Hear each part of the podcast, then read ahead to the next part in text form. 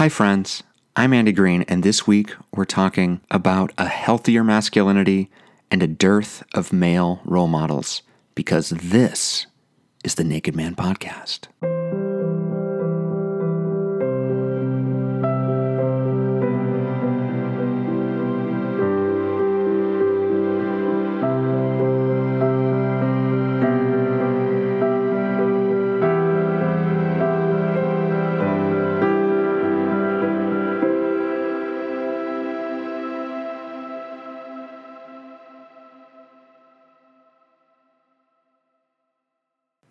Last year, shortly after I started this podcast, a college friend of mine called and reached out.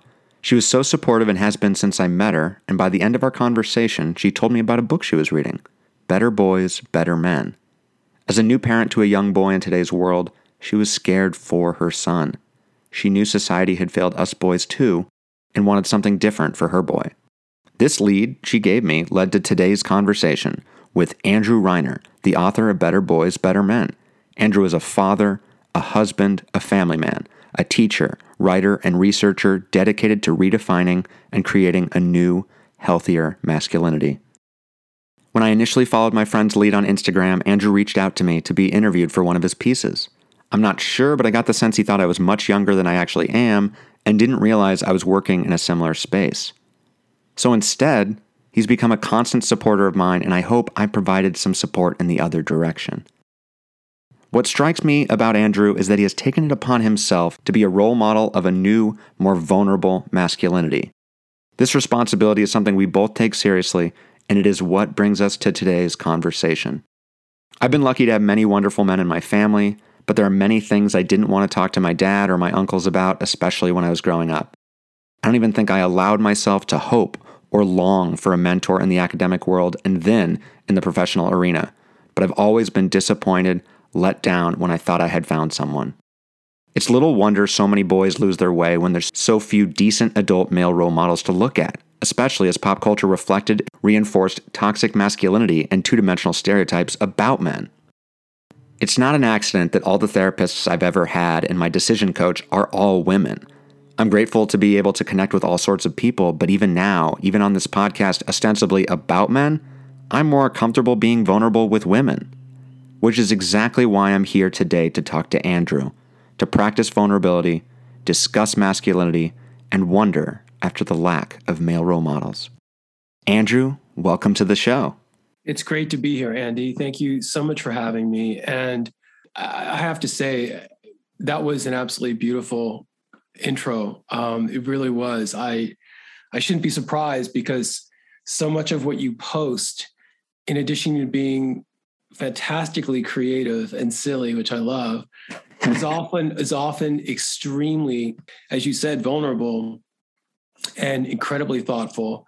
And I, you know, and so I shouldn't be surprised really by how thoughtful and and compelling and vulnerable your opening was because um, you model that so much in your, you know, so much uh, what I when I see, you know, what I see of yours on Instagram. So um, so thank you. It's an honor to be here. Yeah, and well, you're welcome, and thank you for that. I, am uh, working on taking compliments and taking uh, appreciation and being like, yeah, and uh, and I feel like I get that same vibe from you in terms of your thoughtfulness and also the support on whenever I am uh, vulnerable because I mean, I've talked a lot about this where it sort of feels like we're just sending stuff out into the void, and it's really nice when someone sort of catches it and sees it and notices it. And so it's nice to both be noticed uh, as we start. And I guess, yeah, how are you feeling in this moment? I wanted to reference something that was in your book. Uh, it's like a, a PIES check in. Maybe you can actually give a little bit more of a, a background on it. Uh, so, what is what is PIES? Uh, and it's sort of the same thing as how are you feeling, basically. But yeah. Yeah, absolutely. Yeah. So so the the the PIES is an acronym, and I'll see if I can remember all of it. But it's it's your states at any given moment, your physical state, your you know your intellectual state, your emotional state, um, your spiritual state. We covered all all four of them, all PIES. Okay, and so this is a common thing that is used a lot, for instance, in a lot of men's groups. And it's a great way to start off conversations amongst men when, or boys, when you're going to when you're going to try to do some deep diving and you're going to have to get real. And and it's a way that you really kind of hold each other accountable to really be honest about the states the states that you're in and and to elaborate when necessary you know not to just say oh like physical state i'm just doing fine no no no no no no. You need you need to be a little more specific than that. You know spiritual state yeah i'm, I'm good i'm good. No no no no no no. You need you need to you know you need to dig a little deeper here. Or you know where are you spiritually? And so that's what the PIES is all about. And it's something that um you know that i would there's parts of it i would tweak a little bit but i think i think the overall idea is just fantastic you know yeah. it's a way it's right it's a way of giving getting everybody into the space and place that they need to be in to start sharing Absolutely, and I know for me, like my pie is very uh, Im- imbalanced. Uh, you know, I think I'm always in the intellectual realm, even when it feels like I'm being emotional and vulnerable. Sometimes it's just like the thinking writer brain is always in control. So this will be hard for me. Do you want me to start? Do you want to start? How about if how about if I start? Would it be easier okay. if I do it? Oh, absolutely. Yeah. So so physically, um, physically, I'm in a pretty good place. Not where I'd really like to be. Um, I do a lot of exercise, but um, man, I just I don't know. You know, I just uh, I'm just kind of getting out of a out of a, a kind of rough period for a couple months where um, I don't know if if I've got some kind of autoimmune thing going on, but you know, lots of I've had chronic brain fog for a long time, so I'm fighting that, um, and lots of fatigue, and uh, you know, I, th- I think I've I've developed you know some some a little bit of depression. So, uh, you know, it's it's not horrible, but yeah. um, but that's an honest kind of overview of what I'm tr- what I'm like slowly coming out of. So I'm, I'm grateful that I'm transitioning out of that, but it's it's been a bit of a rough patch. Um, you know, in terms of my headspace, the intellectual, um, doing okay, doing pretty good. You know, feeling better now that the the brain fog isn't yeah. as overwhelming as it was. Right. Um, emotionally, uh, doing okay, doing a little, you know, a little bit better. Um, it's been a it's been a, a rough rough year, and uh, definitely feeling uh, the, the kind of ripple effects of uh, of some trauma, uh, lots of uh, grieving uh, with a lot of stuff that I had to deal with with a friend that I was taking care of, um, and spiritually, I'm, I'm, you know I'm, I'm doing pretty well. Um, I'm uh, I'm feeling definitely feeling a little bit stronger than I was. Definitely feeling a little bit a little bit stronger and working with a new therapist, which I'm excited about, and uh, just um, working on things like with just day to day stress management, and uh, you know that that affects our spiritual lives so much. Absolutely. Yeah. So I'm excited to be to kind of working on that stuff. And, and, let me just say this about the PIES too. Yeah. You know, everybody doesn't come at the same place. You know, everybody, right? Everybody's kind of, you know, vibrating, resonating um, at a different place in terms of what they feel comfortable divulging. So, so the important thing, Andy, is when you do this, you know, you're honest, but you don't, you don't go, you know, you don't go to a place. You want to challenge yourself, but you don't have to go to a place that feels like you're way out of your wheelhouse right be uncomfortable uh, necessarily or or even maybe performative. Sometimes it sort of feels like i need to make a leap um, just to just uh, well and i wanted to before i jump into mine i wanted to sort of validate and see yours and how that was really expertly modeled. And and also like thanks. yeah and you know sorry to hear about some of those things uh, like i mean all of the things but also like it's i'm glad that you're it seems like you're coming out of the fog and into the spring or summer, wherever we are at. What I don't know. I guess on your side, it's not that. I don't know what the weather is. I don't know what the hell. I don't know what the hell. You know, it's just it's just scary. It's just scary. But but thank you, thank you for acknowledging that. Yeah. Absolutely. Uh, let's see. So, physically, well, actually, I'm going to say what is on my intellectual brain right now first because it's uh, there's people blowing leaves outside, and that is distracting me and annoying me. Uh, and so that, I mean, maybe that's an emotional thing too. Uh, just like it's taking me out of it. I'm also like worried about the sound. So like that's that's happening in parts of my my brain right now. Um, physically, I mentioned before we started that I was sort of tired. I stayed up late uh, with a friend who's who's going through a, a breakup, and we cleansed her apartment. We tried to like. Uh, you know, bang some bells together and and and uh, lit some uh, charcoal and and I mean I don't know, we had fun with it. You know, I dressed up in a robe and just like let's. Uh, but you know that also involved wine and maybe a little bit more than it needed to. So like I'm feeling that, and I sort of forget how little I, I drink that well I, I, I that I'll feel now uh, as I'm older. Um, and so yeah, yeah, I woke up a little bit earlier than I wanted to. So yeah, and I, I feel stiff and and sort of longing to really excited for a hike after this. I think to just sort of let that out. And then yeah, so intellectually, I mean, I could spin myself into circles intellectually all the time. Uh, I I um I, I feel like uh, though I'm getting my brain is as good at doing what it is that I do, and, and every day it seems to be like I'm getting a little bit better at focusing, and I'm sort of well, I'm always carrying 12 different things at once. And I'm sort of right now learning to, I mean, shave it down to five, you know, and, and, trying to make blocks of time that is dedicated to just one thing rather than, you know, literally the 12 different windows of 12 different projects and adding them as they come, because that's kind of how my brain works. Yeah. And the uh, the leaf blower is back uh, as we get into emotional.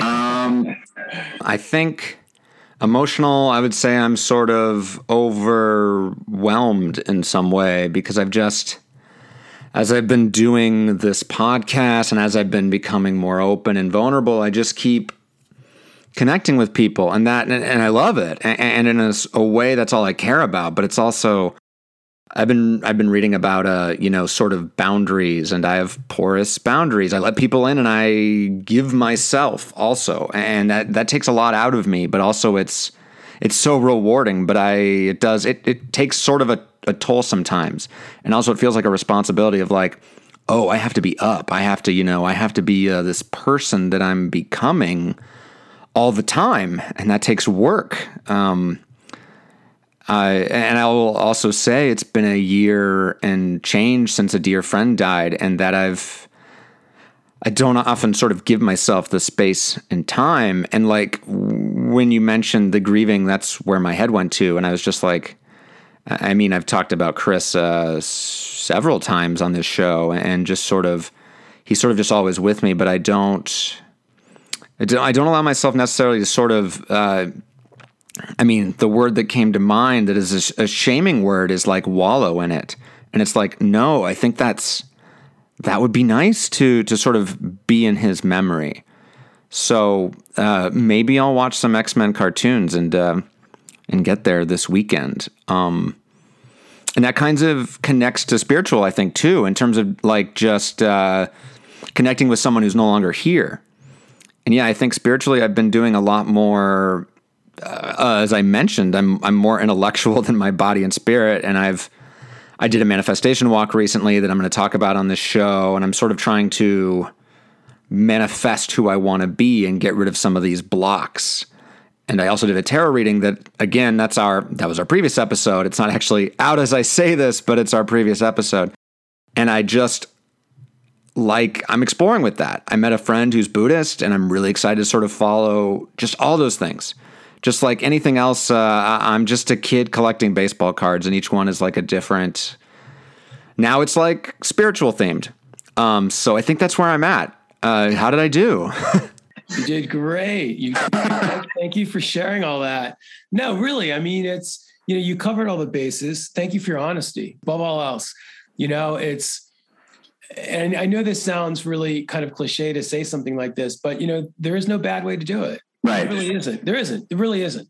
You know, and and and that it sounds obvious, but a lot of people don't really internalize that. One of the things you learn, you know, on the path is that you, you know, we have to distance ourselves, and especially in a perfectionist culture like ours, we have to really work hard to distance ourselves from those inner voices we internalize of shame. Yes, you know, you're not doing it well enough you know, forget even perfect. I mean, God knows that's bad enough, but it's always, am I doing this the right way? Am I doing this the right way? Am I doing this the right way? Because we're always comparing ourselves. And when it comes to something like this, you know, that's why I was saying before, it's, it really takes practice to get to the point where you're meeting yourself where you are. It's not about anybody else in the room, man. It can't be. Yeah. Don't worry about them. Let let them stay in their lanes. You've got to stay in your lane and you've got to meet yourself where you are. And that is a hard thing to do in a culture like ours. We don't. Most people don't meet themselves where they are. And it's really important to learn to be in that space and to just keep telling yourself in your mind, this is okay. What I'm saying is okay. I'm not going to respond in ways that I think other people want me to respond, mm-hmm. that they want to hear. You're getting out of your lane when you do that. So, what, so seriously, whatever you bring to it, Andy, that's where you are. That's enough. thank thank you and i, I totally agree because I, I even even in what i was doing i fought off some of those voices of like oh shit andrew's bringing it all right i gotta I got to be, you know, I, I know, right? It's like eh, that's not useful. and and even when I was talking about the manifestation walk during the first half of that, I was like, am I doing this right? What am I what am I supposed to do? Like I want this to be good. And then then I I just had to just step and take another step and just forget it and then and then it happens and it's sort of like writing. If I'm forcing it, nothing comes if I allow myself to lay down and, and close my eyes, then all of a sudden words start to appear. And I forget that every single time. I know. Um, I know. I know. So, so uh, let's. Uh, I mean, I think we're already in the space now. I, uh, it feels like we're both jiving. I don't know. Um, and I was just. I wanted to talk about the the male mentors and role model thing, and that sort of that's sort of how I reached out to you in terms of like maybe a theme or container for this. And I was just wondering if you had any male mentors growing up or if you have any now or what your experience was like of that. Yeah. So, you know, you know, I was thinking about that. You know, I was I was thinking about mentors in my past. And man, I mean, first of all, you know, I was thinking a lot about about that, um, about this idea of mentors and, you know, who has kind of been there for me. And I'm one of these people. And I think it was, to be honest, I just think it's just a lesson I was supposed to learn, you know, that for better or for worse, I just, I haven't been one of these people that anyone's really taken me under their wing, you know, and, and I have to tell you, I say that, uh, you know, with, with a good degree of sorrow, because who the hell doesn't want to be taken under somebody's wing? My God, yeah. you know, I mean, who the hell doesn't want somebody to care enough to say, you matter enough that I that I think you've got something and I want to I want to help you. And and I'm just, you know, being really honest, you know, that just it hasn't happened for me as as I think back. Um, I mean, really the only person in my life, I think, for the longest time who really maybe served that role in, in any partial degree was my dad. Um, and that was a very conflicted relationship because my dad, um, without knowing or being self-aware enough to know, was a, was a very damaging person to other people. And, and he, as damaging as he was, he also was showed me a type of love and affection at times when he was able to, which wasn't, you know, that often, but it was the kind that I needed, the kind that I resonated to, a kind of real loving, nurturing way that I'm I'm with my son all the time this way because this is what I wanted. And this is what he's very much like me. I'm not forcing it on him, but he's a very, very sensitive, thoughtful little guy. And so my father was really growing up the only person who really you know ever showed me really that kind of attention um, or or really modeled for me uh, a way of being in that one way that that I really resonated to you know i mean really in my life it's been a matter of and i think this is true for you know for a lot of people um, and i think it's probably even more true now for boys where it was a matter of looking at people and looking at qualities that I admire. Um, for me, even though I played sports my whole life, I've played them my whole life. And growing up, I was playing them all the time. I wasn't one of these boys that was looking at a lot of the athletes and saying, I want to be like him. Because, because there wasn't a lot about these athletes that I saw that I really glommed onto, you know, that wasn't really where. Um, it's funny, Andy. I was, you know, as I was thinking about this, I think in some ways, I have more, I have more role models as I've gotten older than I did when I was younger. Mm. And again, not for lack of want, but it just they just weren't, you know, they weren't coming to me. Um, and so I think that, you know, there are there are there are certain men uh, that, that I look to and, and I see certain things that they model that I really respond to. You know, I respond to Barack Obama's um, compassionate intelligence. You know, he he is always he's extremely contextual, which I love. He's extremely thoughtful, which I love. He's extremely compassionate and empathetic, which I love. He brings all those things to the type of intelligence. Um, and, and I think I respond to that more because that's you know I, I, I, that's that's the type of intelligence that I try to practice, but I respond mm. to that. But I but I think he really takes it to a very high level, and I, and I really admire that. Um, I one of the things um, I really admire are people who um, really have stepped up and been really open about their struggles with mental illness. And somebody who always comes to the top of the heap for me with that is Bruce Springsteen, because Bruce Springsteen, even though you could say, well, he's got nothing to lose because of the incredible status and, and power that a guy like that has. Um, he also, you know, he's also old school. You know, he grew up in that baby boomer generation. And so he didn't have to come out and lay it down and just really be painfully honest in all the interviews he's done, which he has. He didn't have to be that painfully honest. There are enough younger men doing that that he didn't have to come forth. And that's why, in some ways, I, I revere him even more for doing it because it wasn't something that, you know, people of his generation didn't grow up talking like that. They don't talk about it now. Right. You know, when, when you look at most of the people talking about it, it's much younger people. And I think it took a lot more, even in some ways, even more courage for him because it's not like he's surrounded by a lot of peers who are saying, Hey, man, way to go, right on. You know, they're saying, Hey, great, Bruce, that's great. You know, thanks for setting the tone. And they admire him for it. But it's not like he's got a, a lot of peers surrounding him, you know, who, who you know, who are, who are kind of saying, you know, yeah, we're behind you on this. And, you know, we're, we're doing the same thing. It's, it, there's not, there's not that kind of commiseration for older guys.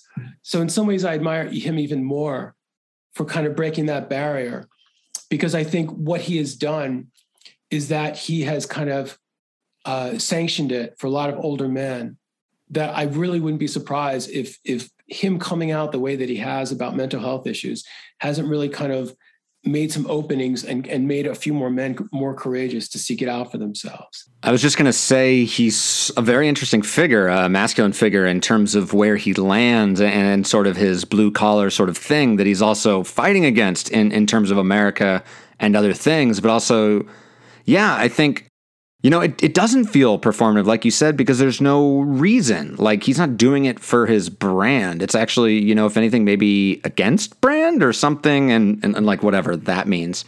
So it does feel like he didn't have to do that at all, like you said. So that's pretty admirable.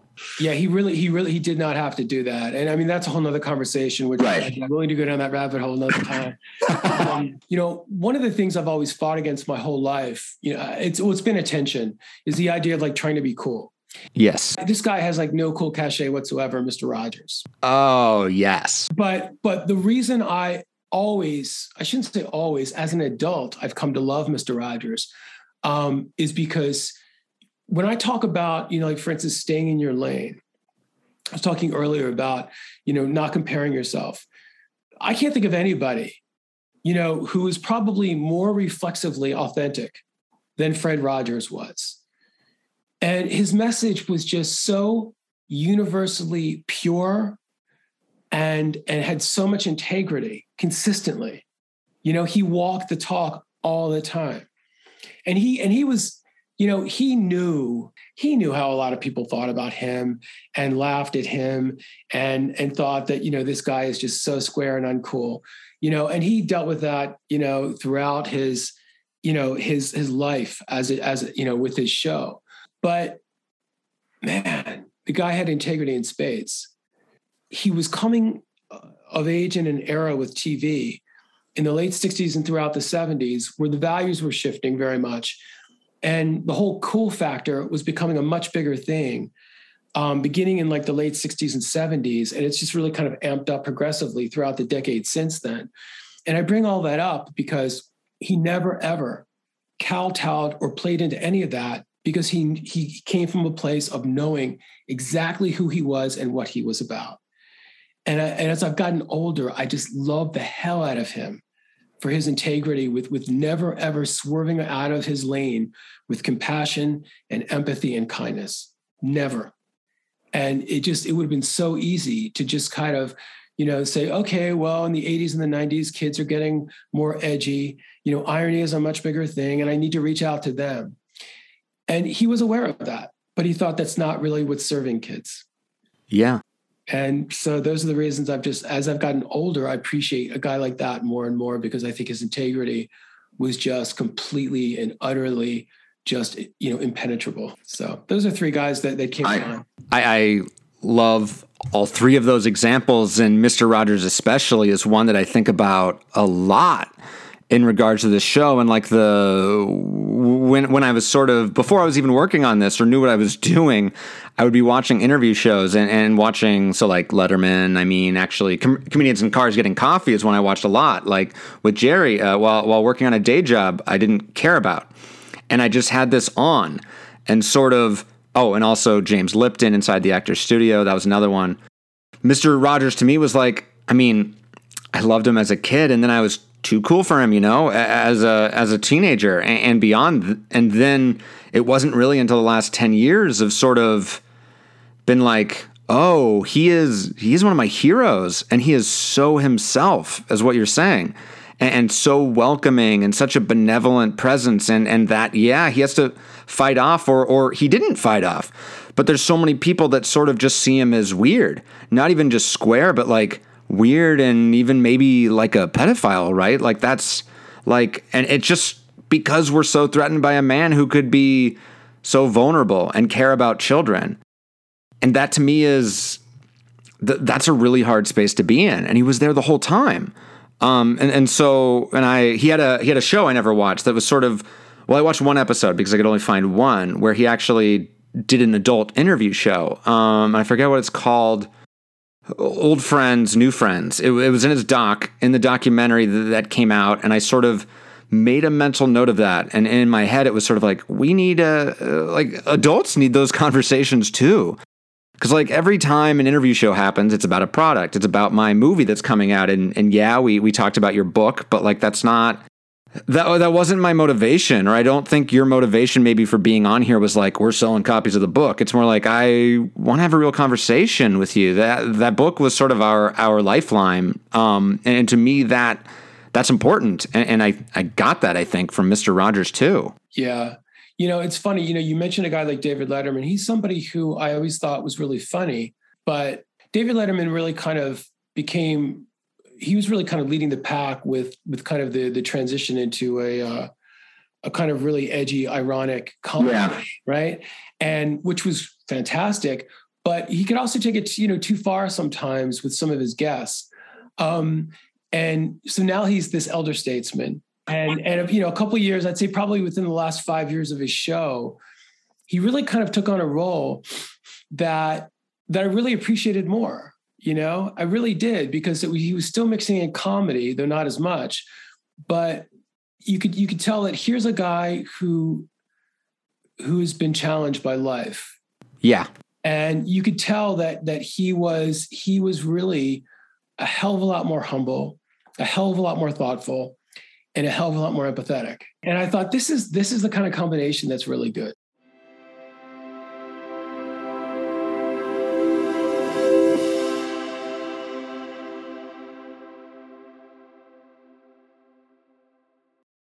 And when I brought it up to you, I felt like in some way I was like, Andrew, be my mentor. And then I was like, that's not exactly how I meant it, but it was also just like why is that question feel like it, it it feels really scary to to bring that up and also because in my life i well a i don't think it's necessarily like i don't get to choose that right or it's like it's not necessarily I feel like, uh, well, it's a lot of responsibility for a person to be like, oh, I, I have to, I have to help this person, or this person's looking to me. Which I mean, I think you're already carrying yourself like that anyway. Like that's part of, I think, who you are. Like you want boys to see you, and and, and as you're working through your stuff, you know. And I think I'm doing the same thing too, without necessarily. Well, I guess I, did, I didn't. I don't know if I realized it until I wrote that intro of like, oh, like I guess I'm doing the same thing. Um, yeah, I mean, I, I, think, I think, yeah, and and if I could just say real quickly, yeah, you know, I'm not. Just to be really clear, you know, I'm not.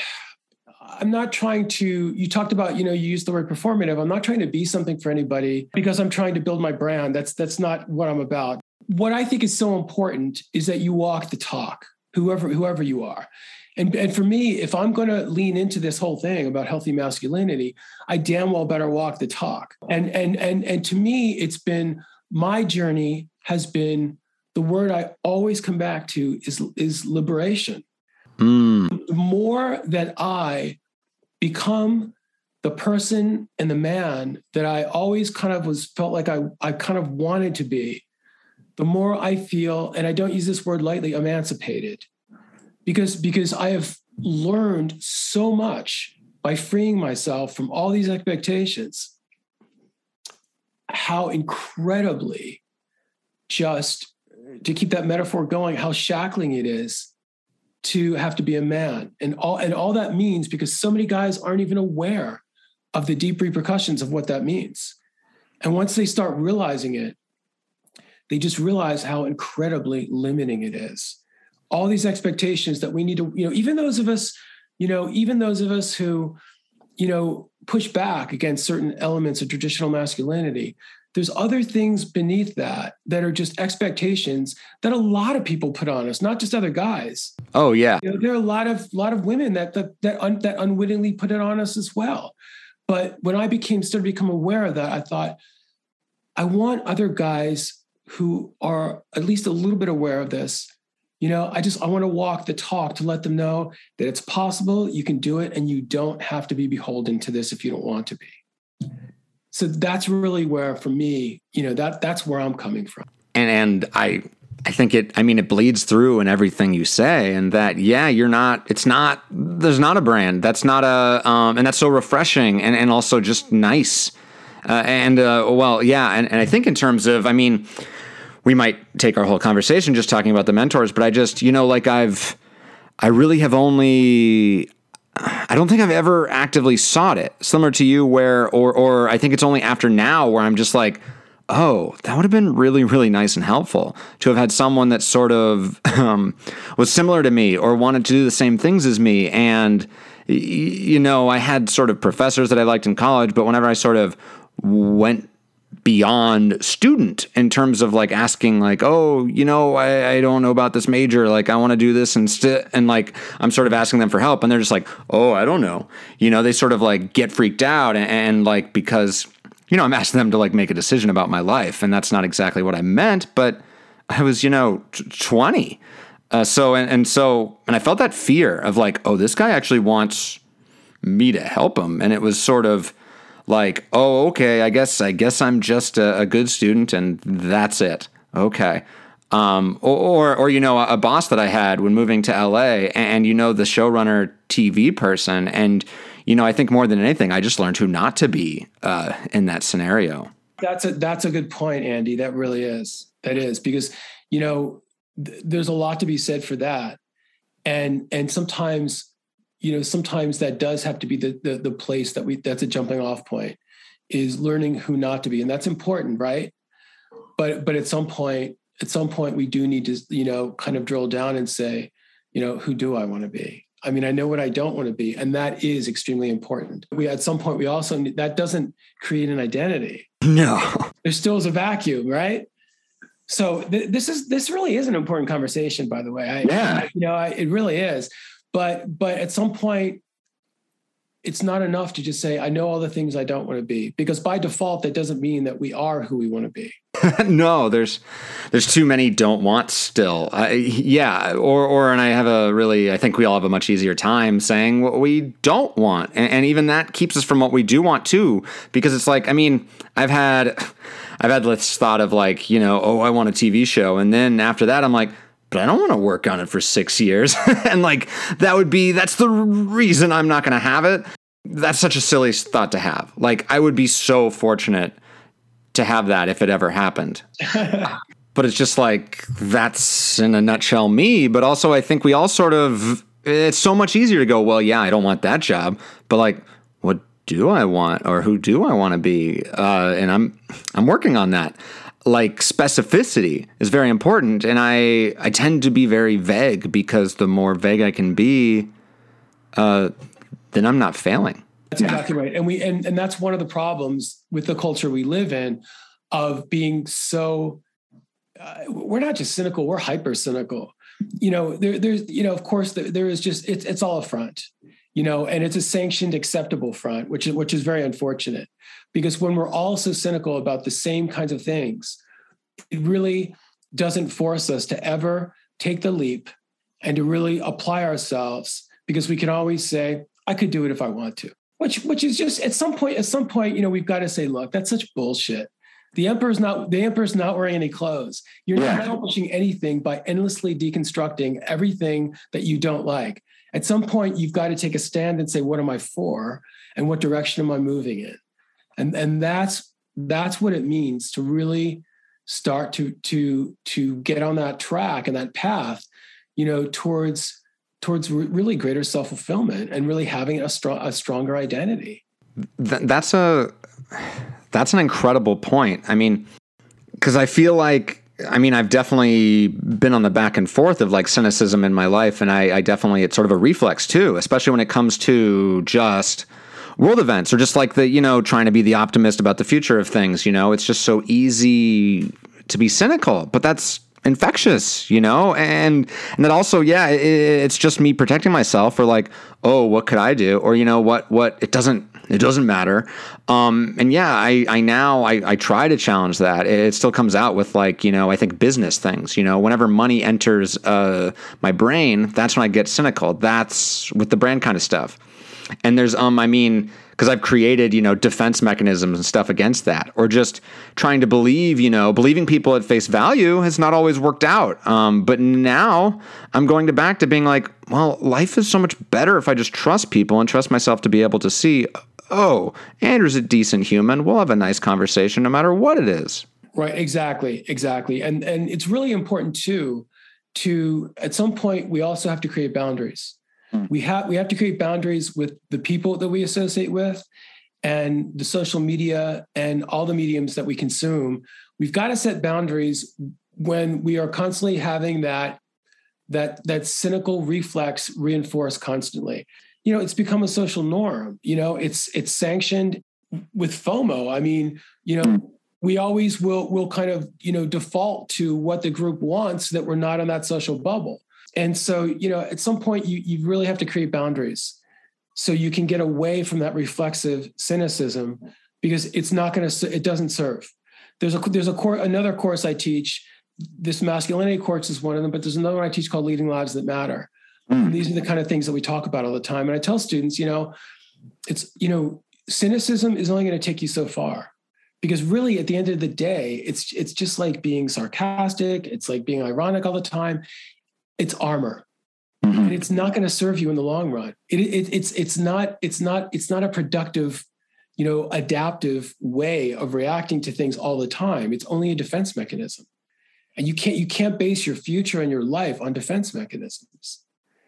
And that's why it's so important to create boundaries and to, and to include in our diet of consumption being surrounded by people and, th- and mediums that we're consuming that that do speak to, you know, that do speak to hope and possibility and and and and and this idea of, you know, that there are things that are generative, there are people that are good, and and just and don't you know don't buy into that reflex of endlessly just criticizing and critiquing because maybe their thoughts or the way of approaching the world seems too overly simplistic Mm. Because at some point, at some point, we've got to surround ourselves and balance our diet of consumption with people and mediums and things that are going to feed into our lives that give it hope and possibility. Because these are the things these are the things that make that give life purpose and meaning. Not not not that not that the hollow shallow shell of just endlessly being cynical and saying oh that's too simplistic. Really? So the students who are the most miserable that i teach semester in semester out are the ones who are overly cynical and overly analytical and and and they're the ones they're the ones who you know and and they're the ones who they can talk a good game but they're the most miserable people deep down. And these are not things that are generative you know these are not ways of being that are really serving us. All they're doing is, is keeping in the good graces of our friends and the people that we admire who who think and talk the same way. But ultimately they're dragging us down. You know this isn't a path forward. And so this idea of cynicism can of can of course serve a purpose. You know, it's it's like any kind of reaction to things that are dangerous. But but to have this mindset as our MO is really not a path forward at all. It really stag it stagnates us and it makes us hopeless. And, and then in turn, people get that way and they get socially isolated, emotionally isolated.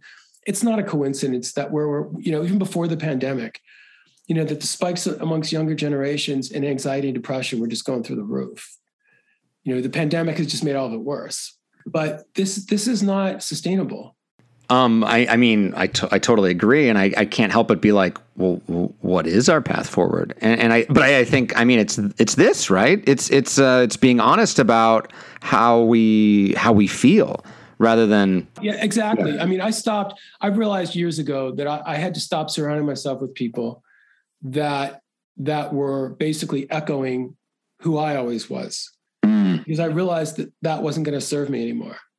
And so I couldn't surround myself with just people saying the same thing and thinking the same way because, you know, that that is really not serving me. And I realized, you know, a couple years ago that I realized that the, the you know the woman I married, you know, the person I aligned myself with, is somebody that I never would have been drawn to, you know, when I was younger, because she is hopeful, she is optimistic, you know she she is she is very very positive and she is somebody who you know believes in things like the power of you know like like affirmations. Because this is the way forward. This is the way where there's possibility. That's sustainable. Surrounding ourselves with just endless just deconstruction and cynicism it's a fallow field. It really is you know and and it's it's not a coincidence that again this is the kind of stuff that that just it feeds into the anxiety and the depression and the emotional and social isolation.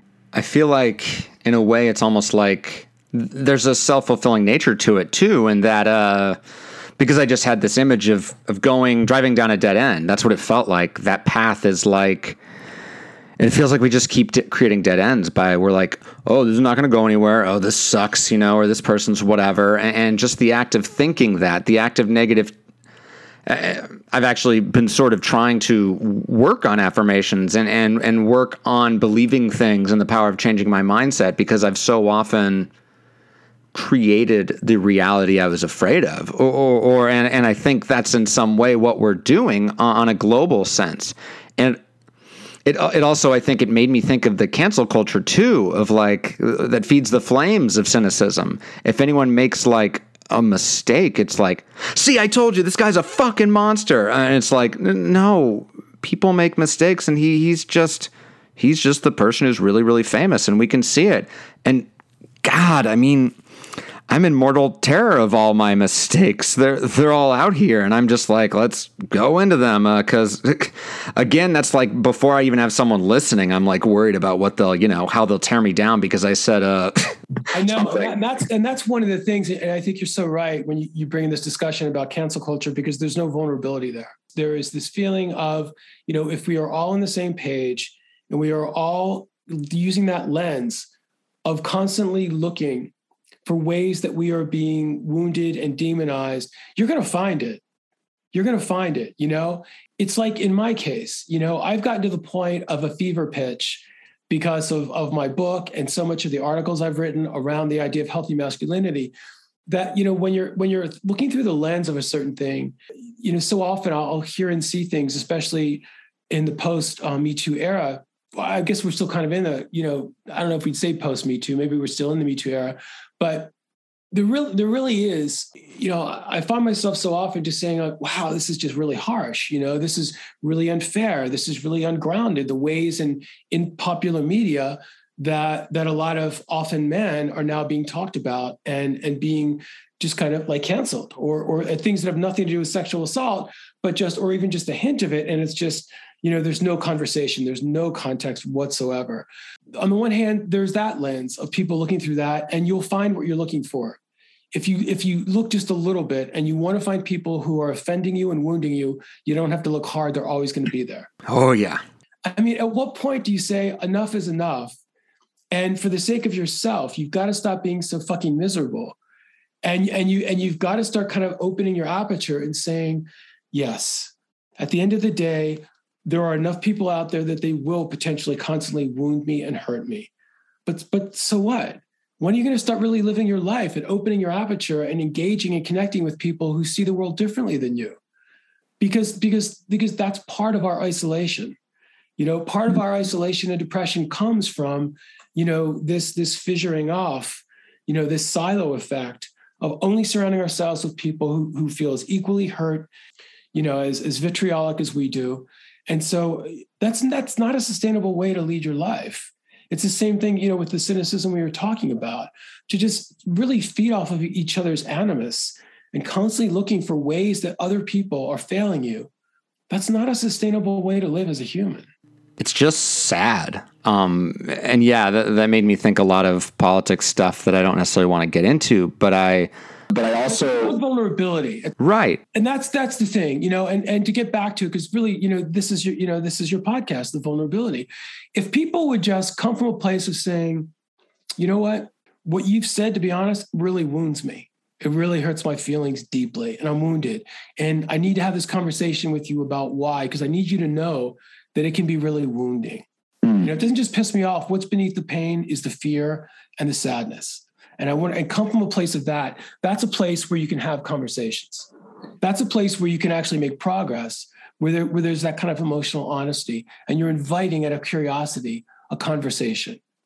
That's a place where you can actually start from something and build from there and it's an open conversation it's not a there's not i mean there's not judgment i mean you're hurt and you're being honest about the hurt and actually it actually makes me think of, I think, probably the most, the thing that resonated with me the most in your book was the story about your childhood friend, Brian. And, and, and so this was someone that you, you connected to emotionally in one on one scenarios. And then in group settings, he sort of turned on you. Or, like, you know, basically it's that classic scenario where I feel like in group settings, it connects to what you were saying about. To, to me, it always feels like we're always ready to let me see. I'm going to lose the thread here, but uh, I'll rewind back to Brian, and, and maybe you can give me more of the background. But basically, there's a trust thing there. Like y- you trust each other. He was a sensitive male like you, and then in the in the group, there's that like no, Andrew's the you know whatever bad word we want to say, a loser, lame, gay, whatever thing is happening to save himself. And to me, that feels like what we're doing whenever we point to someone else when they're making a mistake, because it's just like ooh, the lens is on them now. I can be I can be over here. I'm safe. I know that I've thought of a woman in a bad way, but nobody's thinking about me right now. So successful and fuck you, whoever that is. And to me, that's why group settings to this day scare me because I just I always would witness it, whether it was a board game, a sleepover, baseball. It was always a mission to not be the runt or the omega, the absolute omega of the group. It felt like if I was second to last, that was safe. As long as I wasn't the person at the bottom that everyone was making fun of. And it felt like that was, we all want to gang up on someone, so we are safe. Yeah. That's right. That's exactly right. And yeah, and and a lot of the examples you gave are, I think, what goes through a lot of the minds, you know, of and, and that's a, it's always been a very con- common dynamic for boys and young men, especially. You know, it's that idea, as you said, of as long as I'm not the one, you know, that the boom is being lowered on, then that's all I really care about. And so that's a you know what I use that example because that that example with with my old friend Brian, you know, we were really good friends when we were both in 10th grade. And we, you know, we we do these sleepovers at his house. And he was here I was, as you as you mentioned, here was another guy who was just as really kind of could be really thoughtful and and curious you know about the world and girls things that we were interested in and just learning about for the first time. We'd have these sleepovers have these great conversations and then we'd get out into a group of guys and it was like a jekyll and hyde. You know brian was now acting acting so radically different. It was a 180 from the boy that that i you know i knew you know doing the sleepovers. And we get into groups and he would start you know kind of ragging on me you know making me look bad. Very common boy you know dynamic of it's a status thing. You know if you're you know you're looking better if you're making the other guys laugh at another guy's expense right? Yes. So there was that whole kind of status you know kind of pecking order thing going on. And of course it was also you know him laughing if somebody else made a joke or said something that was at somebody else's expense including mine. Right. You know and it was that it was it was very much that uh, very under you know that feeling of this person is a complete traitor. Looking back with the benefit of time and a lot of learning and a lot of introspection, I can see why he behaved the way he did. I didn't, I shouldn't have, I didn't condone it and I shouldn't have condoned it, you know, and I, and I did, you know, I, I did the right thing by distancing myself from him because even at that age, I, I couldn't have maybe explained it this way, but I knew deep down that I didn't want to surround myself with people who weren't being true to themselves and true to me in turn. Because that was something that I did bring to the table. What you saw was what you got. And I was going to be consistent throughout. I wasn't going to change because I was going to be around other people. And by that age, I, even though I couldn't have articulated that, I sensed it deep down. But in the end, what happened in that dynamic you bring up, Andy, is that I was more and more wounded, and he became more and more on the attack, which is something that a lot of guys do. You know, often the guys who who are the ones who go in the biggest offensives against other guys are the ones who are trying to get you know throw off their you know their perceived vulnerability that they're hiding. They want to throw off that whiff of vulnerability in themselves and put it onto somebody else, right? Right. And of course, so so and that's what he was doing because I represented for him the possibility of opening a door to a part of him that he did he didn't want anybody to see and so and so by virtue of me doing that this was a way of him trying to you know to cover that over and go on the offensive. And what i ended up doing at the end of that was uh, you, you, bring up that example from the book and it, this was not the kind of thing i typically did or said to other boys because i know how, how wounding it was. But he called me one night on the phone and it was early in the week i remember and he was going on and on about some girl that he liked and what should he do and this and that. And this wasn't the way i normally talked at all about you know about girls and i didn't say these kind of things to guys but i said i just said like what are you a girl? And and and as soon as i said that i knew this is not what i really believe. But i wanted to i wanted to put the knife in him. I, I wanted him and i said that in the book i wanted to basically put the dagger in his heart because he had been so awful to me and and so duplicitous and and so he just literally had just completely turned. And so here he was coming to me now in the in the dynamic of the, of the safe space of one-on-one trying to kind of reclaim that safe space and have a friend that he can be intimate with. And i thought no no no i'm done. I'm not having this anymore. What's more is you hurt the you hurt the hell out of me. And i did not have the capacity at that point to say that to him. You really wounded me and hurt me. What i did have the capacity to do was something that sounded fake coming out of my mouth because this wasn't the way I thought about girls. Because even then, I did not think that way about girls. And I didn't do that to guy friends. But that was what I ended up using to really just kind of, you know, to wound him. Yeah. Well, and that was also sort of, yeah, that was defending yourself. That was sort of, well, and I think that's actually exactly what we're seeing on a global scale, uh, uh, especially on social media. And because it is, it's hurt people hurt people. I mean, that sounds very simple, but it's true. It is true. Our instinct, and it, uh, it happens in arguments with my wife all the time when we're being present with each other and realizing, oh, the, this this hurt me and how you said that because because of this instead of just like wait why did you do that you know and that's uh, the instinct is to always attack back and we can, and i think especially uh, as a man it's like well we can't appear weak. We can't we can't let them win. It's about winning and losing too. There's like a competitive nature of it of like yeah, the the more eyes looking at you, and the and that goes to all the things we're talking about, like about caring about what they think, especially men. Like I, that's why I said at the beginning, oh, I'm much more comfortable being vulnerable with women because I I just I have more experience of that going well. Uh, you know. oh, absolutely. My God. You know, and that that really so much of my book is is really about, you know, is is for a lot of men, that's been the case. For a lot of really thoughtful, sensitive men. My God, I mean, that's been that's been my life experience too. You know, I mean, whenever I've sought out thought sought out a therapist, it's always been a woman. Always. I was gonna ask you if your new therapist was a woman. Yeah and and there have been times where I've had conversations with with with men therapists, you know, at the outset to see kind of like you know what, what modalities they worked in and if if what I was interested in was kind of their specialty, but they didn't rub me the wrong way. It just there, there definitely was at the few times I've talked with male therapists, I, I didn't. It just felt like more of what I kind of expected. And it's not that I was looking for it you know, I went into it thinking, I, I hope they're they don't come off this way. You know, and, and a lot of times you, you do have to give somebody a chance because the way that, as you know, that they initially come off is not always the way that they normally are. It's because we all, many, many people, of course, put on fronts initially, whether they realize it or not. And so maybe I didn't give them a chance. I'm sure there are some male therapists out there somewhere that I would that I that I could definitely work with. But no, I'm in this I I'm this in the same situation as you. I still you know would have felt more comfortable working with female with women therapists. Yeah. Yeah.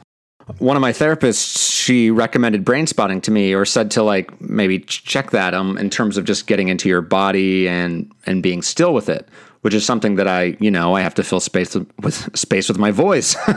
but that's why here I am. Uh, and and we both in that moment were like, I think if I'm going to do that, I want to try it with a man, like because I think it's a challenge. Like it scares me to do that, and that sort of feels like what, well, what I'm doing. It's like okay, like okay, hopefully I can trust this person, but.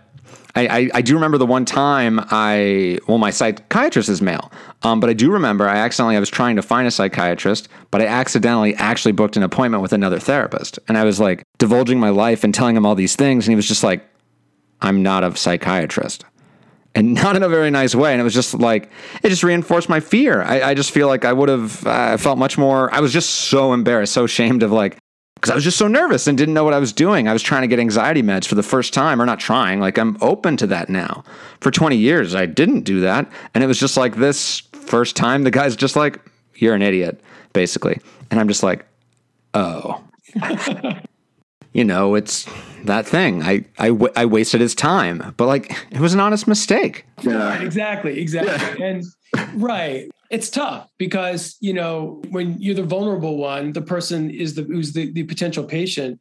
You know, the last thing you want, you know, is somebody saying or doing something that is that is going to feel judgmental at all. Absolutely. And well, I do a great job of imagining judgment, whether it's there or not. So uh, I think, I think, I think in this day and age, a lot of people do. You're not alone in that, Andy.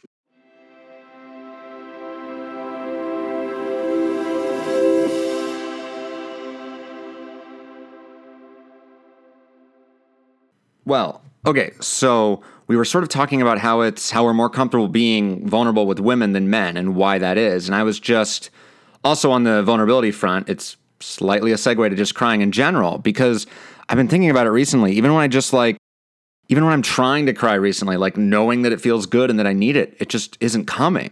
Even when I'm alone and no one's there. And I was just wondering, what's your relationship with crying? Sure. Yeah. Let me just say this before I forget what, and I'll, I'll definitely oh, yeah. answer that relation. One of the things that I've been finding that has been helpful, for instance, for me, when I know that there's just a lot inside. You know, you, you, mentioned as well as I mentioned that, you know, the death of a very close friend in the past year. And, and I do want to say, by the way, that I'm, very sorry about that. Thank you. I'm really sorry to hear that. You're welcome. I, I, I can only imagine you know, how difficult it must be. One of the things that's been helping me, because I've had a difficult time accessing that too, is a lot of times uh, what can help for that, and you can't force this, but but sometimes listening to music, watching movies, that will where you're kind of sublimating, you know, where you're hmm. you're you're accessing an emotional response that isn't about your own experience, but it still triggers up and helps you release you know, some some of that some of that that kind of like suppressed emotion. And so, for instance, what you know, you talked about my relationship with crying. My relationship with crying has been one since my late twenties of of really um, not you know not going out of my way to look for excuses to cry, but but when it does happen, to not be ashamed for it. And so the first time I really remember this, I was in my late 20s and I was coming back on a flight to Baltimore where I, you know, where I lived from Lake Tahoe with with an old girlfriend. And we'd been out there with her family because they were all from California. So we're coming back from Lake Tahoe and I'm reading the novel uh, A River A River Runs Through It. Mm. And there was a great movie made about that, I think in the 90s. And I just completely just out of nowhere, I just just started bawling. It was just so so powerful. The ending. I mean, just, even if I read it today, I would still cry. It's just so, just so powerful and so beautiful and so tragic. And and I just start crying. I hadn't cried in like 12 or 15 years at that point. I hadn't, you know, and is this on the plane? It's on the plane. And so my girlfriend at the time is just kind of looking out the window. She won't look at me the poor guy next to me is like he's like I assume some businessman like and he's like wearing it like a suit. He's got a suit jacket off, but he's got his like nice pants on and his tie and all that stuff. He's just like white knuckling, like looking forward. I'm not I'm not like sitting there staring at him crying, but I see him and I my eye he's just going like this. And and people, of course, all around the plane are, are looking at me. This, you know, the, the attendant comes over and asks me if I'm okay. And it hadn't happened, like I said, since I was probably God. At that time, I think I hadn't probably cried since, since I was 11 or 12. And I just kind of, I went with it. You know, I didn't apologize. I didn't like sit there and, and try to stifle it. I just kind of went with it and just was like overcome with emotion, you know, and I just, I kind of like, just like left my tears there, you know, like I said, I wasn't like wiping anything away.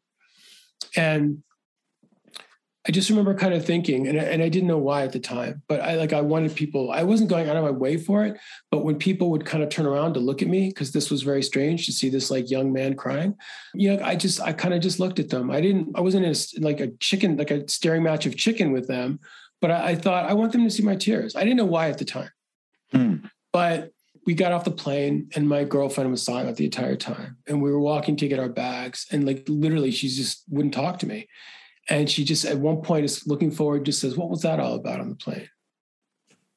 And and that was our relationship was already kind of strained at that point. And that was when I realized that even though I was at the time too afraid to want the relationship to end, I also knew when she said that this is this is like probably the last nail in the coffin for me emotionally you know and this often happens in relationships. We're very ambivalent. We're very torn. But that really was a nail in the coffin for me when she said that because that really was part and parcel with who she had kind of presented herself as all along anyway. And after that a couple years later i just that all that that whole experience i just was always going through it and just trying to like trying to understand so much about it. And so after that when tears would come I just I wouldn't try to suppress them as much as I had. You know, I wouldn't try to like fight things back, and I went with it. So I'd be in a movie theater, you know, and I would just kind of like let it happen. You know, I mean, it's not like I was running up to people and saying, "Look at me, I'm I'm a man crying. Look, you know, bear witness." You know, it's just like if it if it happened, it happened. But I was I I decided I'm not going to be ashamed of this, and that was the first stage for me of really learning how to liberate myself from this straitjacket that was the first real uh, profound way that I felt like I was putting myself on this path, you know, and then it became other aspects of my identity. And then I started realizing I'd already kind of been in this path anyway. I just wasn't aware of it. And I just, it kind of was, this was the first really probably um, one, one of the big reckonings. There have been a few reckonings in my life with this kind of awareness about my need to really create my own identity as a man. And this was one of those reckonings. But then fast forward, you know, I just lately, uh, I don't know, I just, you know, I've been through a lot the past couple years with this one friend in particular, forgetting the pandemic, it's just this one friend in particular has just been um, he developed this this this rare form of dementia called frontotemporal dementia very aggressive they have no idea that they have it. And it was just an endless nightmare because there was nobody else in his life. And uh, most of his family is, is, has been gone. He's got one remaining brother. They've been estranged. He wanted really nothing to do with him. And I've been the only person in this in this in this friend's life, more or less, for about 30 years.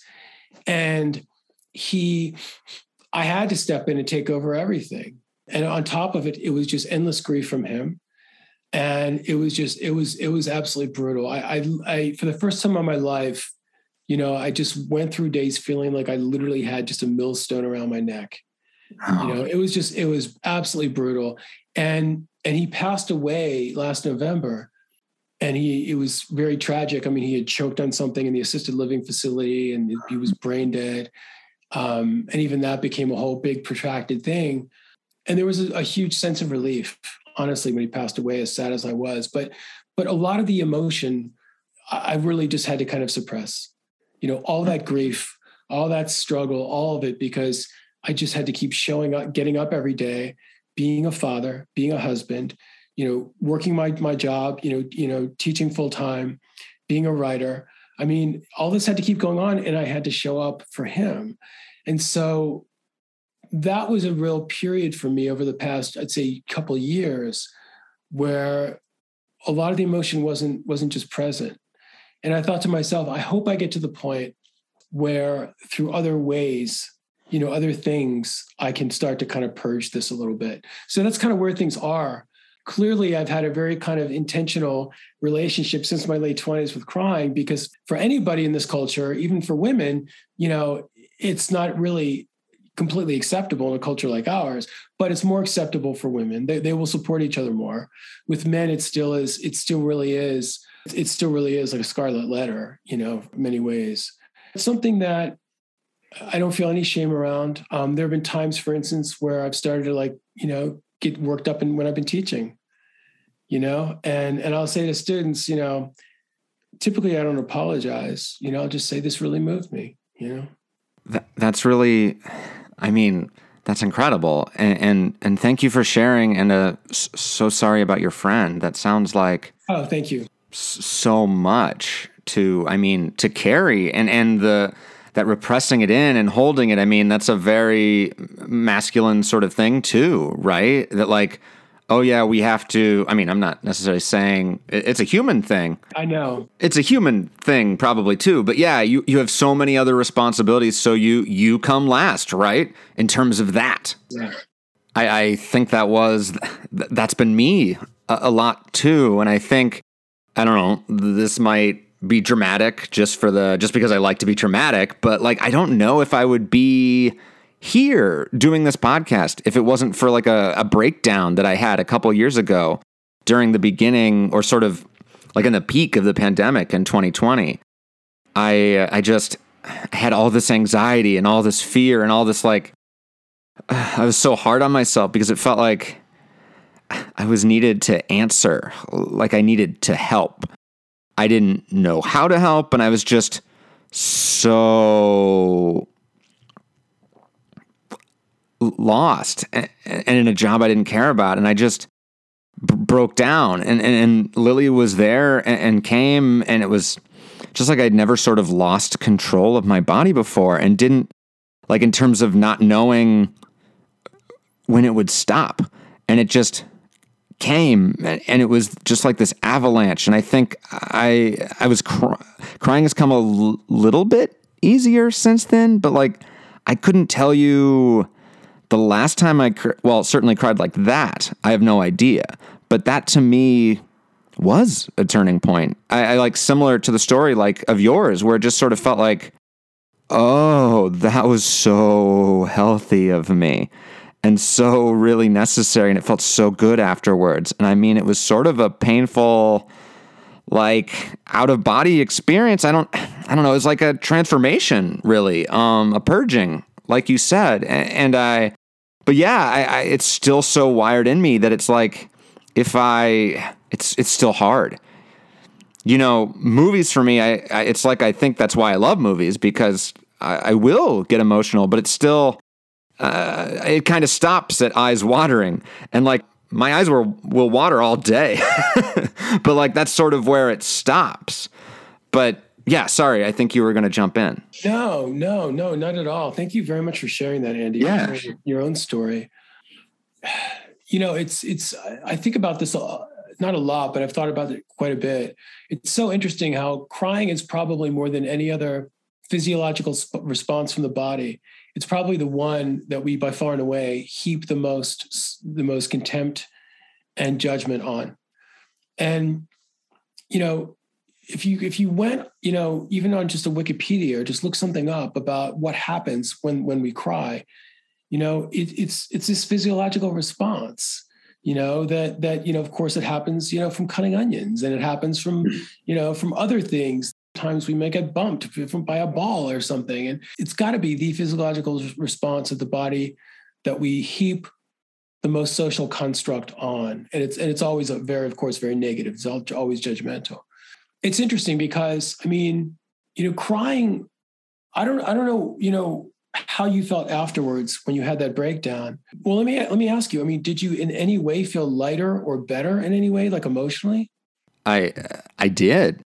Yeah, I mean, like I don't I don't know if it was immediate. It was sort of like uh, I, I was. I think I was still in bed for a bit after, just sort of like it's almost like it was an aftershock or sort of an after wave, sort of like, whoa, what was that?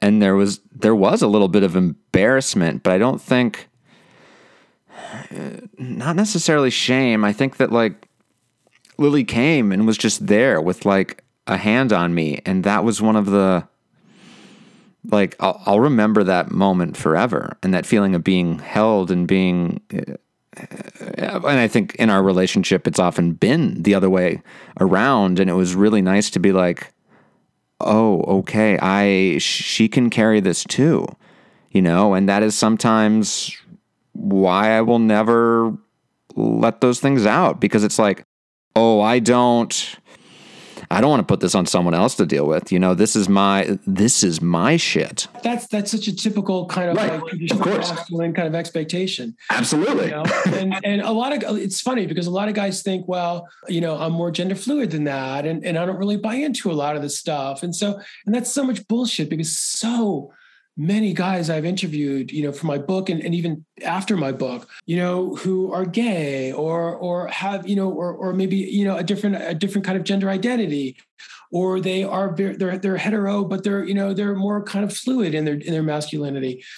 There's so there's certain core things that so many guys still cling to. And they're, and they're sometimes aware of it and sometimes they're not aware of it. But this is one of them it's the expectation you know around our emotional lives you know that that these are things we should be able to work through. These are things we you know that we we should be showing up you know if we're straight for instance we should be showing up more for the women when they do this than, than they should have to for us. This is the this is the this is the way that i want to show up for my partner. And it's preposterous. But you know i will tell you right now that you know if if i went to my wife as much as she comes to me for the for the same kind of things i mean i know that she wouldn't feel totally comfortable with it to be honest. She wouldn't. And and and that's not anything that i wouldn't say with her sitting right next to me. She might disagree with me but i, I know that that there are a lot of things that she will come to me about being very upset and i'm i'm t- i understand completely. But if i went to her with the same kind of reaction I know that she probably would would would feel a little uncomfortable at times if I did it as much. Yeah, well, and I imagine that's because that's how she's been trained, right? Or th- this is new, this is different, and, and and, that that made me think of um, telling like uh, like I basically sort of remembered my first kiss, and and it was actually with a boy, and it was when we were playing, and, and it was a really emotional experience, and I and I did cry telling this to to my partner, and she was really uncomfortable and, and sort of said it. But she was also just like, and I'm like, I'm hey, I'm pouring my guts out here. Like this is like I don't even didn't even know this was coming. Like holy crap, this is it's like I unlocked a thing. It was a monologue I did on the show, and, and she was just like, but into her credit, she was like, oh yeah, it's just I, I'm not used to this. like this isn't something that I can do. And she sort of apologized, even though I don't think she needed to apologize. But it was more just like we both noticed that moment. And then, you know, I think I don't know if that was that must have been before. I don't know where that happened like in the timeline, but like the breakdown one was such that it was like it was just like all hands on deck. There was no question of like the, the, that would have been devastating if she had just been like, "What are you doing?" you, know? Right, right. The Mariners lose again. You know, like. but it's but it but it's true. There there are a lot of ways that a lot of enlightened and very thoughtful men still cling to these things, and part of the reason is because, for instance, if they're straight, they don't necessarily have a lot of women in their lives telling them, "No, it's okay to be this mm-hmm. way." There are a lot of therapists I've talked to for, for my book and since then who work with a lot of male clients. You know, there's a pattern. They've often said to me when I've asked them, you know, that they'll try to get a lot of the men they work with to uh, to open up more in their marriages, and it goes really well in the very beginning. But then there's a very common pattern that after it happens, where these these men will will be more vulnerable and give the wives what they're asking for and open up with them. Beyond the first time or two, they they get met with more judgment the more they do it. Mm. and, and and that's profound as hell. I mean i mean that speaks to what you said about most women in you know are still being socialized in a way to think of what masculinity should should mean. So much of it is this idea of well we know that we don't want men to you know to with sexual assault we don't want them to you know to beat women. But you know we really have not and this is one of the things i'm trying to do with my book. One of the things i always said i was trying to do in my book is move the conversation forward. And and that is not a place that a lot of people are really ready for it to go the kind of things we're talking about right now. Because there are even not a lot of women a lot of progressive women who really want to think of you know appreciating men who do this. Because yeah yeah they may not they don't, they don't want men to be ogres but when they're faced with men who are behaving in ways like what we're talking about, a lot of them get very uncomfortable. And, and so they're stuck in a very limiting way of seeing men, and they're perpetuating a lot of the stereotypes, which means, honestly, for those of us that are trying to break free of that, you know, and my whole thing is about healthy masculinity and about trying to encourage men, you know, to dig down, you know, to have the courage to do this kind of work. It means it's got to be met in a way that it's going to feel safe that they can do it. Because you were talking about you know being with a psychiatrist and how quickly you felt rejected and you kind of in a way kind of shut down after that. That's that's the experience for for so many men when they when they're with partners and they do open up and if it's met with rejection and i don't mean open judgment or scorn i mean that of course but even just pulling away. For a guy immediately who's made who, who that feels like a, a massive quantum leap it's going to be i knew i should have done that. I knew i should have done that. I'm not doing it again. That is how boys and young men think when they do make themselves vulnerable and it's met in a way that feels unsafe to them. And so we really haven't caught up. You know with girls and women we have done and continue to do an amazing job. You know and i say this in the book we we have made so many inroads and so much progress in terms of saying to girls and women here's the rack here's the wardrobe rack take anything you want off of it you will be supported yeah, as well they should be and you can wear it any way you want. With boys we still say to them figuratively speaking here are the here are the styles you can wear here's gray brown black and and maybe some maybe some other assorted kind of you know winter you know w- you know winter dismal color but that's basically what we say. This yeah. is the wardrobe you have to work with, metaphorically speaking. I, quite literally too, if you look in men's catalogs. But, yeah. but but that's the we, we're still working for that wardrobe. We we absolutely positively are. And so why would any say boy or man extend himself and make himself that vulnerable, which is not something most of us are used to doing, when they're going to be met with some degree of rejection? And so that, that's not progress you know that's not progress it's it's and this is a conversation that that I do bring up in the book. I've tried to get you know op-ed editors on board with with this kind of stuff, and I'm not surprised that they're really not interested in it. This this this is not something that to them you know, is is part of where we are right now, and it's not part of the conversation. That really is important. I'm going to keep pressing it, you know, to the extent that I'm able. But these, this is an important conversation. It really is because one of the things that is a pattern in heterosexual relationships is women saying, "I want you to open up to me. I want you to, you know, I want this intimacy." But so often, and there, and there's, you know, there's other people that have written about this. It's not just me saying this. So often, when they do, beyond the first time or two, it's it, it's often a form of rejection that they meet. So my feeling has always been because I've always been a scrapper. You know, this is this is the path I'm on. You're going to have to l- learn to grow with me on this. That's basically what I said to my wife.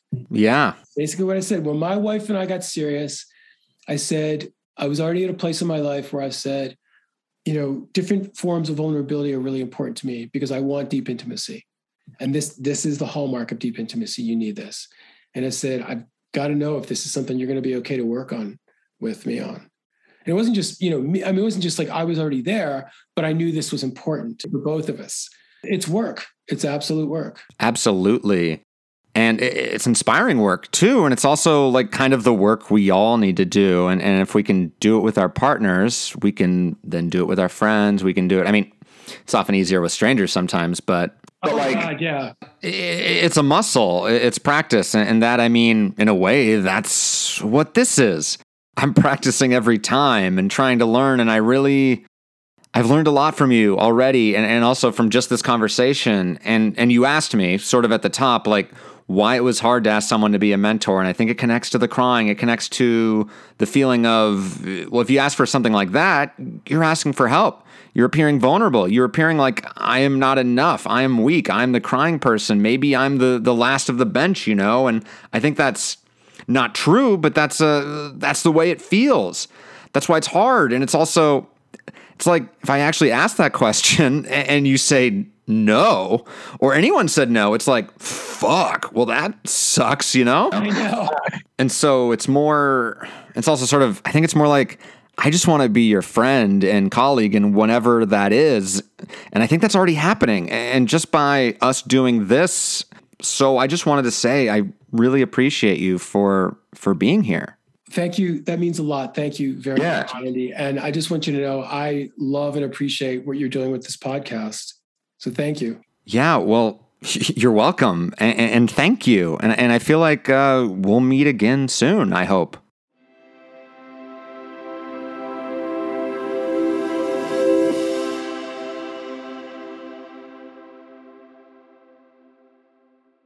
I'm so grateful to Andrew for joining me and trusting me, and to you all for listening to our conversation. You can find the soundtrack to Andrew's life and all others on the Naked Man Spotify page. Please rate and subscribe to us on iTunes, Spotify, or wherever you get your podcasts. Tell all your friends and mentors. And if you like what I'm doing, if you like what you're hearing, do me a favor. Please join my Patreon. Join this community and be part of the conversation. Be empowered in where this show goes from here. The Patreon link is in the description. And if you can't afford to donate, not to worry, reach out and I'll invite you to our Discord. The more the merrier. Follow us on Facebook and Instagram at NakedManPod and don't hesitate to reach out to us at nakedmanpod at gmail.com. If you have any thoughts and feelings you'd like to share, like about your experience with male role models, call and leave a message at the Naked Man phone line at 747 231 7120. Next time on the Naked Man podcast, we're returning to monologue mania. And in the meantime, as my dad always says, be sweet.